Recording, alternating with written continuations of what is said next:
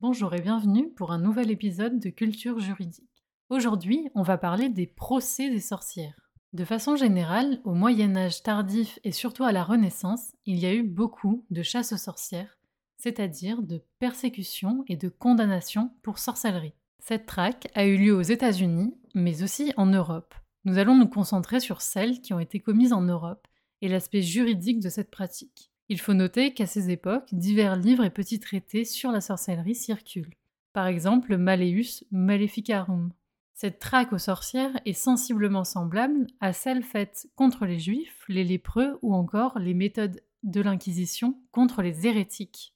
Cette folie meurtrière va débuter par un grand procès en Europe, particulièrement en Suisse, qui est le procès de sorcellerie du Valais en 1430. Ce procès donc a lieu en Suisse il constitue l'un des premiers procès de masse pour sorcellerie, avec plus de 100 personnes condamnées pour ce crime. Quand je parle de condamnation, c'est de condamnation à mort, il faut le préciser. Mais de quoi partent ces grandes traques? Initialement, elles vont partir du droit canonique, c'est-à-dire le droit émis par l'Église et le pape. Plus précisément, deux bulles pontificales, deux bulles papales. Donc la bulle papale, c'est une forme de loi qui émane du pape lui-même. La première bulle est Vox in Rama en 1233 par le pape Grégoire IX et la deuxième est la bulle Super Illus Specula de Jean XXII en 1326. Il y aura par la suite plusieurs autres bulles papales, mais c'est ces deux-là qui vont être les prémices de cette répression, puisque on a donc à la base une répression religieuse, avec notamment une phrase de l'Exode qui dit tu ne laisseras pas vivre la magicienne. C'est de là que part toute la frénésie des condamnations et des traques pour sorcellerie et crimes de sorcellerie. La sorcellerie, ça comprend le sortilège, la voyance ou toute autre pratique jugée comme occulte.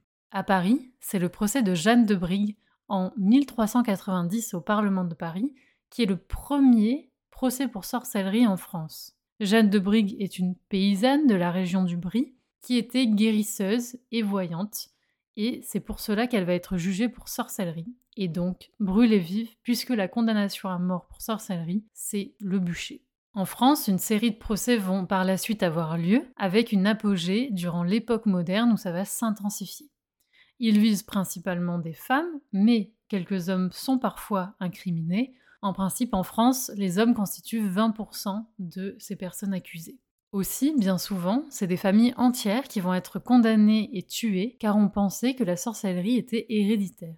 La sorcellerie est prévue par les différentes lois pour être condamnée et donc dans la procédure liée à la sorcellerie et à ce crime-là, on prévoit la torture. La torture est une façon d'apporter la preuve de l'accusation et de la condamnation potentielle ou de la relaxe. En l'occurrence, dans le cas de la sorcellerie, la torture est systématiquement employée. Typiquement, par exemple, donc la sorcellerie est liée au diable et des choses comme ça, et on va chercher des traces du diable sur le corps de quelqu'un. Typiquement, si la personne a un grain de beauté un peu particulier, on va alors juger que c'est une trace du diable. Et l'une des formes de torture, ça va être de d'enfoncer une aiguille dans le grain de beauté. Et là, ce qui se passe, c'est que bien souvent, peu importe la réaction de la personne, c'est toujours vu comme une potentielle sorcière. Si la personne, alors qu'on lui enfonce cette aiguille, ne dit rien, ne fait rien, alors on jugera que c'est une sorcière puisqu'elle n'a pas de, sensation. Mais si la personne gémit, hurle, pleure, s'évanouit,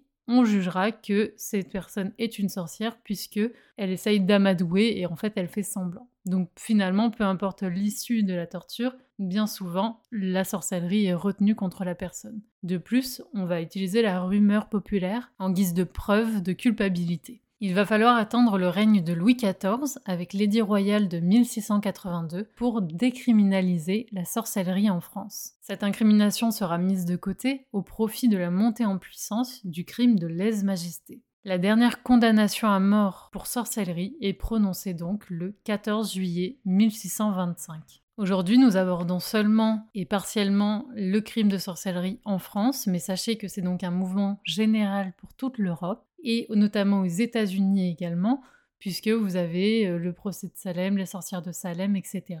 Ces grandes traques qui ont existé. Si le sujet vous a intéressé, je vous invite à faire vos recherches personnelles.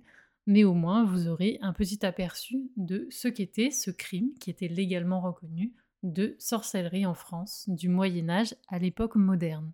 J'espère que ce petit podcast vous a intéressé, vous a plu. Je vous invite à nous suivre sur la chaîne YouTube ou les autres applications de podcast. Vous pouvez également nous suivre sur Twitter, aimer, commenter. Ça participe à faire connaître ce podcast si jamais le contenu vous a plu. Je vous dis à très bientôt pour un nouvel épisode de Culture juridique.